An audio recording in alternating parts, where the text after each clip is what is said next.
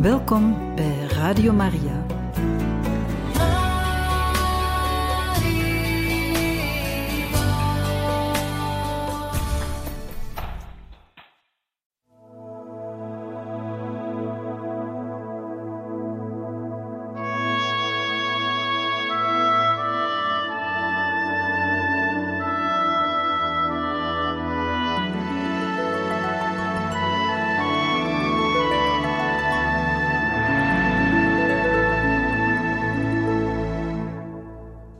Beste luisteraars, welkom op een nieuwe aflevering van het programma Heiligen Getuigen, waarin we verder zullen voorlezen uit het boek met de titel Morgen zal het te laat zijn, het leven van de heilige Pierre-Julien Aymar, apostel van de Eucharistie. We zijn gekomen aan deel 1 in het boek. we zijn bezig met de jeugdjaren van de heilige Pierre-Julien Aymar. Napoleon marcheert door de stad. Op een dag in maart 1815 was Lamure in rep en roer toen Napoleon met zijn trouwe grenadiers door de Rue du Breuil marcheerde op weg naar Parijs. Hij was net ontsnapt van het eiland Elba Pierre Julien was vier jaar oud en stond te zwaaien toen de grote generaal voorbij kwam. Hij was onder de indruk van het kleurrijke verenkleed dat sommige officieren die dag droegen. Later speelde hij soldaatje met zijn vriendjes en liet zijn zusje iets voor hem maken dat op een veer leek, die op zijn pet kon worden bevestigd. Op een dag zag hij een echte veer in een winkel in de buurt en kon de verleiding niet weerstaan. Hij pakte hem en rende naar huis om hem op zijn pet te zetten. Hij zou zeker het mooiste soldaatje van Lamur zijn, of in ieder geval het best geklede soldaatje van zijn vrienden, wat heel belangrijk voor hem was. Hij was vaak genoeg door hen geplaagd, omdat hij naar olie rook. Nu kon hij ze trots zijn nieuwe aanwinst laten zien. Kijken of ze hem nu nog zouden uitlachen met een echte pluim op zijn hoed. Maar zijn vreugde sloeg om in angst zodra hij thuis kwam. Hij had niet eens de tijd om de pluim op zijn hoed te zetten, om te zien hoe geweldig hij eruit zou hebben gezien. Vroeging maakte zich van hem meester en hij haastte zich terug naar de winkel om de gestolen waar terug te brengen. Hij had spijt en was boos op zichzelf, omdat hij zo impulsief was geweest. Tot op zekere hoogte zou hij zijn hele leven impulsief blijven.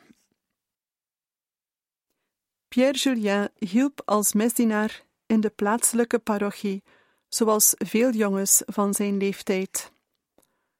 In Lamur was het de gewoonte dat de misdienaar door de straten liep en een bel luidde om de gelovigen eraan te herinneren dat het tijd was om naar de kerk te gaan.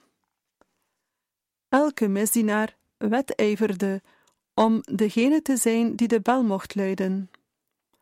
Het was niet alleen een voorrecht, maar ook leuk. Je was tenslotte degene die het hele dorp liet weten dat er iets bijzonders stond te gebeuren. Pierre Julien was niet timide, maar slim, en bedacht dat hij altijd de bel voor de ochtendmis kon luiden en de andere jongens te slim af kon zijn als hij er als eerste zou zijn. Maar waarom zou hij zich haasten en s morgens vroeg opstaan als het veel gemakkelijker was de bel de avond tevoren al te pakken. Bij gelegenheid nam hij de bel mee naar huis. Zo verminderde hij de concurrentie zonder al te veel ophef. Net als zijn ouders en zussen was Pierre Julien vroom en trouw aan zijn kerkelijke verplichtingen. Zijn moeder en zussen hadden hem meegenomen naar de vieringen toen hij nog heel jong was. Zodra hij zichzelf kon redden, zag men hem vaak de kerk binnengaan voor een kort bezoek aan het Allerheiligste en voor een kort gebed tot Onze Lieve Vrouw. Vaak onderbrak hij zijn dagelijkse karweitjes en zijn oliebeurten om zijn kleine religieuze oefeningen te doen. Hij had een speciale plaats voor zijn oliekruikje als hij naar de kerk ging. Hij verstopte het achter het wijwatervat, zodat hij het bij het weggaan snel kon pakken en de oliegeur geen aanstoot zou geven als iemand die toevallig op datzelfde moment in de kerk was. Zaadjes van een roeping. Soms speelde hij dat hij priester was. Als de meisjes uit de buurt naar de winkel kwamen, liet hij ze alleen van de walnotenpasta proeven als zij beloofden zijn kerkvolk te zijn en met hem mee te bidden. Dan trok hij een voddig stuk stof aan dat als gewaad diende en deed een kruis om zijn hals. Zij merkten echter op dat hij meer preekte dan bad, wanneer hij een gehoor had. Pierre Julien oefende al een vaardigheid die hij later met grote doeltreffendheid zou uitoefenen. Thuis ontging niemand deze vroege tekenen van een veelbelovende priesterroeping. De sobere Jansenistische benadering van de sacramenten verhinderde dat kinderen de heilige Eucharistie ontvingen. Om zich voor te bereiden op dit grote moment, verlieten Pierre Julien en een vriendje op een winter vroeg hun huis, te midden van vroege ochtendsneeuw, om naar een naburige dorpskerk te gaan, waar zij als onbekenden de mis konden bijwonen en hopelijk ook biechten. Ze waren ruim op tijd en maakten zo'n indruk op de priester dat hij hun de biecht wilde afnemen. De pastoor van Lamur zou dat nooit hebben gedaan. Hij vond hen te jong en niet voldoende voorbereid voor zo'n heilig sacrament. Een veel voorkomend residu van Jansenistisch denken. Slechts bij zeldzame gelegenheden konden zelfs de meest vromen de Eucharistie ontvangen. Het had weinig zin je voor te bereiden op het sacrament als je het toch niet zou mogen ontvangen. Hoe dan ook, de twee jongens waren de plaatselijke priester te slim af en deden hun eerste biecht. Vele jaren later zou hij maar als vroom priester en succesvol prediker benadrukken: Je ontvangt de communie om heilig te worden, niet omdat je het al bent. Eindelijk kwam de dag dat hij zijn eerste communie kon doen. Het was Passiezondag. De datum was 16 maart 1823 en Pierre Julien was 12 jaar. Hij had de volwassenen thuis offertjes zien brengen in de vastentijd en hij had gezien hoe zij hadden gevast voordat zij ter communie gingen. Om zich goed voor te bereiden op deze belangrijke dag, wilde hij daar niet voor onderdoen. Eens, toen er nog sneeuw lag, klom hij blootsvoets naar de top van het heuveltje achter zijn huis om te bidden bij wat nu nog de Calvarieberg wordt genoemd, vanwege de drie kruisen die daar zijn neergezet op een kleine heuvel die over de stad uitkijkt. Zijn volgende ascetische onderneming bleek minder succesvol. Hij wilde vasten in navolging van de meest vromen. Hij was van plan zijn ontbijt aan de armen te geven en het zelf zonder te doen. Zijn zus betrapte hem op een morgen, toen hij op het punt stond zijn geheime liefdadigheid uit te voeren. Onnodig te zeggen dat die praktijk abrupt eindigde. Eindelijk brak de dag aan dat Pierre Julien zijn eerste communie deed. Het was een moment dat hij nooit zou vergeten. Hij had hier zich zo lang en zo ernstig op voorbereid. Dertig jaar later zei hij tegen een vriend: Wat een wonderbaarlijke genaden heeft God mij die dag gegeven. Pierre Julien ging naar de plaatselijke school en deed het vrij goed. Hij was geen briljante leerling, maar hij was intelligent en werkte hard om succes te hebben. Hij was nog geen dertien jaar oud toen zijn vader besloot hem van school te halen. Die redeneerde dat zijn zoon nu meer vaardigheden in wiskunde en schrijven had verworven dan hij ooit nodig zou hebben om het kleine familiebedrijf te onderhouden en voort te zetten. De jongen was er kapot van. Zijn moeder, nog de pastoor, durfde voor hem op te komen. De heer Eymar was standvastig en vastbesloten. De jongen kon het gedrag van zijn vader niet begrijpen. Hij had al eerder met hem gesproken over zijn wens om priester te worden. Toen had zijn vader geweigerd erover te praten. Maar nu hij zijn eerste communie had gedaan, hoopte Pierre Julien dat zijn vader de oprechtheid zou inzien van zijn wens. Hij was verbaasd en verward over de weigering van zijn vader en over diens besluit hem van verdere scholing af te houden. Hij vroeg zich af of hij iets verkeerd had gedaan, of dat zijn vader meer van hem verwachtte op school. Had hij zijn taken niet goed uitgevoerd?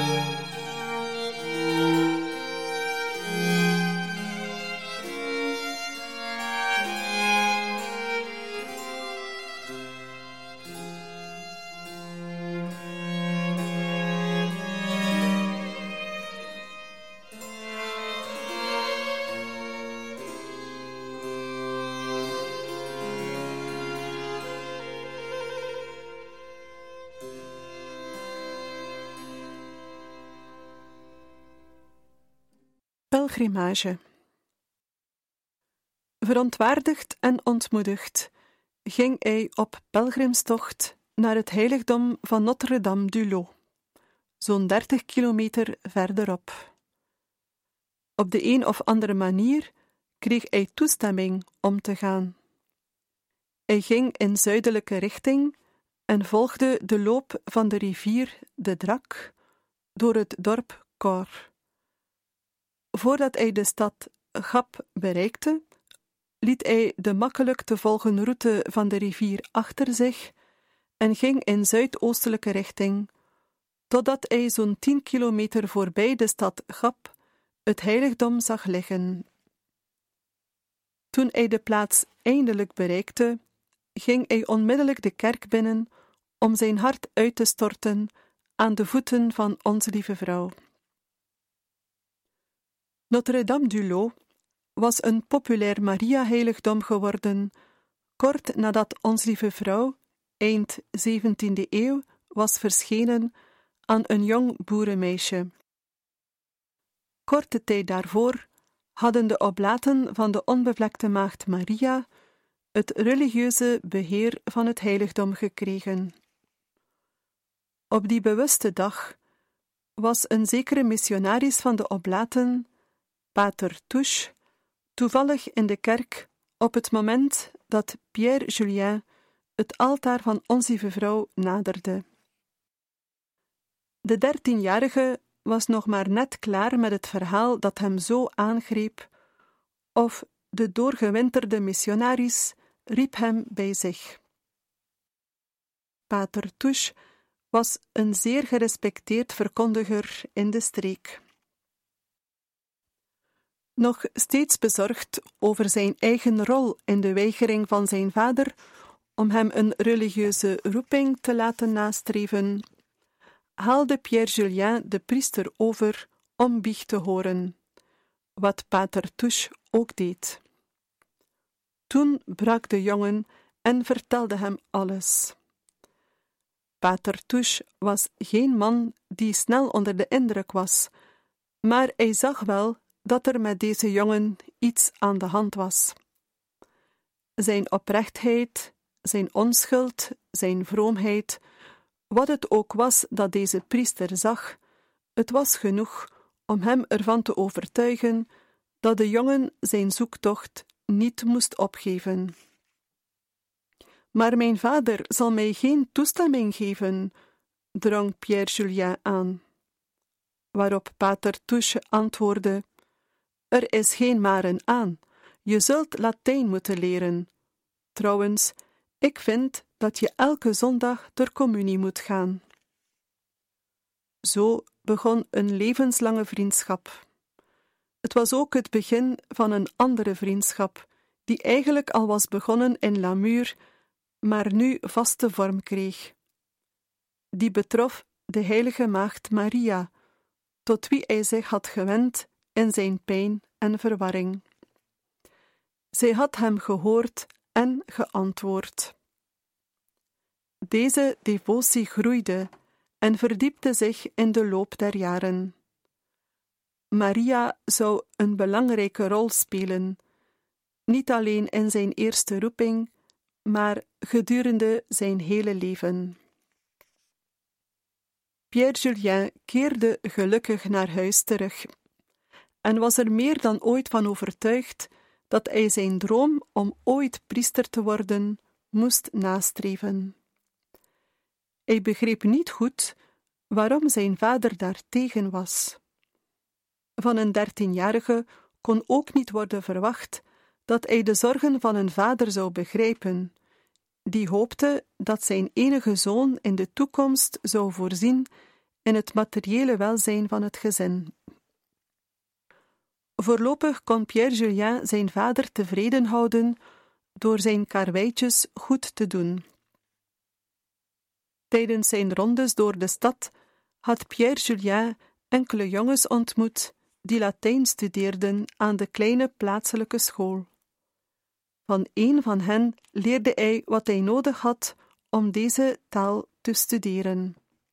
Op aanmoediging van zijn moeder kocht hij een tweedehands boek Grammatica. Gedurende meer dan twee jaar probeerde Pierre Julien in het geheim Latijn te leren. Tijdens de zomervakanties maakte hij gebruik van de aanwezigheid van bezoekende seminaristen om hen naar zijn werk te laten kijken en zijn oefeningen te laten corrigeren. Voor de rest was hij op zichzelf aangewezen. Alleen zijn moeder en de knecht van zijn vader wisten waarmee hij bezig was. Steeds zodra zijn vader de winkel verliet, haalde Pierre Julien de Latijnse grammatica tevoorschijn en maakte wat oefeningen of leerde vervoegingen en verbuigingen van buiten. De knecht verraadde hem nooit aan zijn vader. Pierre Julien vond het zwaar om zowel zijn karweitjes goed uit te voeren als om goed Latijn te studeren. Van een dertienjarige vereiste dit karakter, vastberadenheid en een sterke motivatie. Op een dag achtte hij het opportun zijn vader op te biechten wat hij de laatste jaren had gedaan. En hij stelde de grote vraag. Maar zijn vader riep: Studeren, dat is veel te duur. Pierre Julien wist meteen dat het geen zin had ruzie te maken, vooral niet als het ging om het uitgeven van zuur verdiend geld. Ondanks deze afwijzing weigerde Pierre Julien te accepteren dat twee jaar studie Latijn voor niets was geweest. Ook was hij niet bereid een ander beroep dan het priesterschap te overwegen. Hij was immers de zoon van zijn vader. Het doortastende karakter van vader Eymar, die in Lamur met bijna niets begon, maar zich had ontwikkeld tot een respectabele middenstander, was zijn zoon niet vreemd. Pierre Julien toonde zich even vastberaden en vindingrijk. Hij was nu bijna zestien jaar oud en bezig een onafhankelijke jonge man te worden. De uitbarsting van twee jaar eerder van zijn vader zag hij als een uitdaging.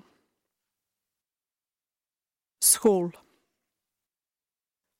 Lamur stelde jaarlijks drie studiebeurzen ter beschikking aan de armen van de stad.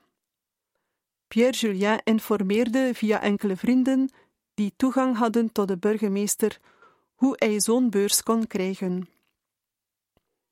Hij diende een aanvraag in en kreeg een beurs. Dat werd niet op prijs gesteld door de directeur van de school. Ze hebben een familiebedrijf en zijn geen sinds noodlijdend. Desondanks kon Pierre Julien aan de slag. Hij begon met een kleine leerachterstand, maar studeerde hard. Al snel overtrof hij menig klasgenoot. De directeur van de school bleef ontstemd. Voortdurend herinnerde hij hem eraan dat hij, Pierre Julien, de studie niet zelf betaalde, maar dat hij daar was op kosten van iemand anders. De herinnering hieraan heeft hem nooit losgelaten.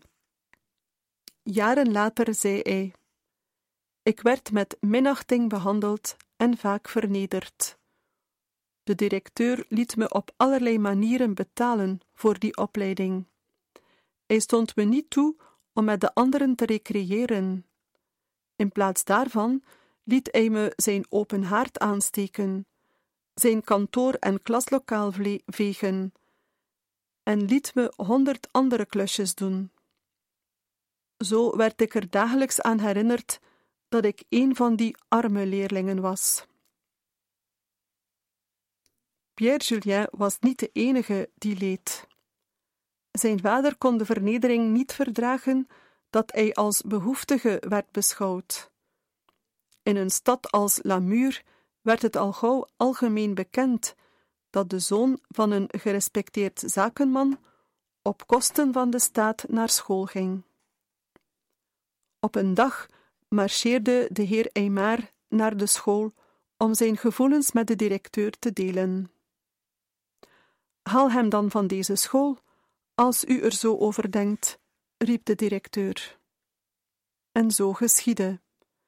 En Pierre Julien stond weer aan de oliepers in de winkel van zijn vader en leverde trouw de bestellingen af, zoals hij dat vroeger zo vaak had gedaan. Op een dag kwam een priester naar Lamur om zijn familie te bezoeken. Deze priester was op zoek naar een jonge man om klusjes te doen in de omgeving van zijn huis en zijn werkplaats. Pierre Julien ging bij de priester op bezoek en in een mum van tijd had hij hem zijn vader doen overhalen hem naar Grenoble te laten gaan, onder toezicht van deze priester, in ruil voor kost en inwoning en enkele lessen Latijn. Het moet de autoriteit van de priester zijn geweest die vader Eymar ervan heeft overtuigd zijn zoon te laten gaan, want hij had liever gezien dat zijn zoon zich verder zou bekwamen in de oliehandel.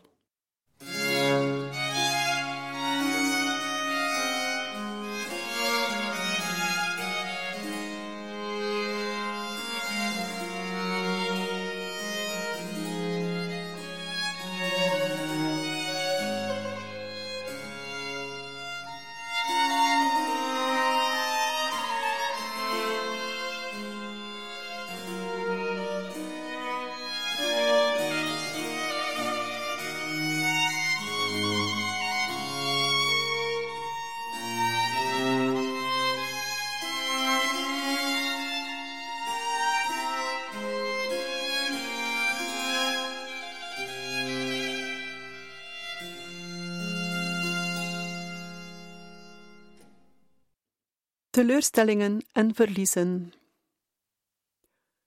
De regeling in Grenoble bleek niet precies te zijn wat Pierre Julien was beloofd, en zeker niet wat hij ervan had verwacht. Het ziekenhuis waar de priester kapelaan was, bleek een krankzinnigengesticht te zijn.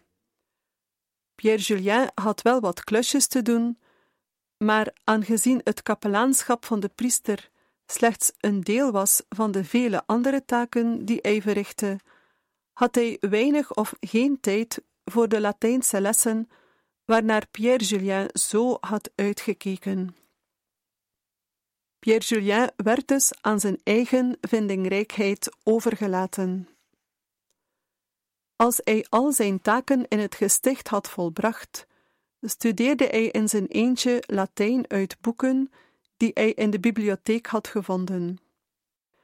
Dit schema nam zijn aandacht voor een tijdje in beslag, maar al gauw raakte deze zeventienjarige ontmoedigd en voelde hij zich tamelijk eenzaam, zonder iemand met wie hij zijn interesses kon delen of die zelfs maar zijn Latijnse oefeningen kon corrigeren. De omgeving van het gesticht was niet bevorderlijk voor zijn gemoedstoestand. Hij was niet gelukkig in die situatie. Maar het feit dat hij Latijn kon blijven studeren ter voorbereiding op het priesterschap hield hem op de been. Hij was vastbesloten deze zoektocht vol te houden.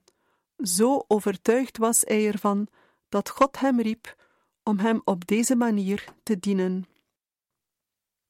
Hij was bereid vele kleine gemakken en het gezelschap van vrienden op te offeren om deze weg te gaan. Een weg die Pater Touche enkele jaren daarvoor had bevestigd en aangemoedigd in het heiligdom van Notre-Dame-du-Lot. De herinnering aan deze gebeurtenis bevestigde hem in zijn keuze. Vaak dacht hij eraan terug in gebed. Op een dag, toen Pierre Julien de binnenplaats van het gesticht overstak, flapte de directeur, zich er niet van bewust dat Pierre Julien nog niet gewaarschuwd was, eruit.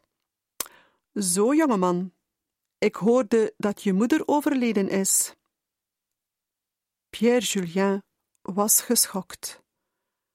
De schok van het terloops gebrachte nieuws over de dood van zijn moeder liet hem verdoofd, koud en verbijsterd achter. Pas toen hij in de kapel was, kon hij zich laten gaan en hulde tot zijn pijn weg was. Toen smeekte hij Maria om vanaf dat moment zijn moeder te worden. Pierre Julien vertrok onmiddellijk naar huis. Toen hij aankwam, was de begrafenis al voorbij en had hij geen gelegenheid meer om afscheid te nemen. Zijn vader begroette hem in tranen, met de droefheid van een man die er al te veel had begraven. Pierre Julien besefte dat het voor zijn vader nu moeilijker dan ooit zou zijn om hem te laten gaan. Dus nam Pierre Julien zijn post weer in naast zijn vader in de olieschuur. En hoewel ze beiden rouwden om hetzelfde verlies, werd hun verdriet nooit gedeeld. De zoektocht naar het priesterschap was tot stilstand gekomen, maar in zijn hart wist hij dat het slechts uitstel was en geen afstel. Intussen ging in huize Aymar met Pierre Julien zijn vader, Marianne en Nanette, het leven verder. Met het verstrijken van de maanden raakte vader Eymar eraan gewend zijn zoon aan zijn zijde te hebben. Als hij dacht dat Pierre Julien zich verzoend had met de gedachte in zijn vaders voetsporen te treden, werd hij onaangenaam verrast toen op een avond een priester van de oblaten van Maria voor de deur stond. De priester, die in de parochiekerk had gepreekt, kwam toestemming vragen voor de toetreding van Pierre Julien tot het noviciaat van de Oblaten. Vader Eymar leverde zijn beste en laatste strijd om zijn zoon bij zich te houden. Maar hij begreep wel dat hij die niet kon winnen. Zijn zoon was nu achttien jaar. Hij wist wat hij wilde, en dat had hij altijd al geweten. Vader Eymar zou zich niet meer verzetten tegen deze duidelijke roep van God. Hij was nog niet eens over de pijn heen van de dood van zijn vrouw, en nu vroeg God hem om zijn zoon op te geven. Het was niet anders. Na een kort bezoek aan het heiligdom van Notre-Dame-du-Lot keerde Pierre Julien terug naar huis om afscheid te nemen van zijn vader en zussen. Op 7 juni 1829 trok hij het kloosterkleed aan van de oblaten van Maria in hun noviciaatshuis in Marseille. Hij was er zeer gelukkig. Hij geloofde dat hij eindelijk de weg naar het priesterschap had gevonden. Het mocht echter niet zo zijn, want God had andere plannen. Nog geen vijf maanden na het begin van zijn noviciaat werd Pierre Julien ziek. Eerst klaagde hij over hoofdpijn en daarna over hevige buikpijnen. De plaatselijke dokter, die geen diagnose kon stellen, liet tweemaal bloed aftappen en verklaarde hem toen ongeneeslijk ziek. Pierre Julien werd naar huis gestuurd om te sterven. Midden in de winter werd hij in een rijtuig gezet voor de rit van meer dan 250 kilometer naar Lamur. De ritprijs moest bij aankomst worden betaald.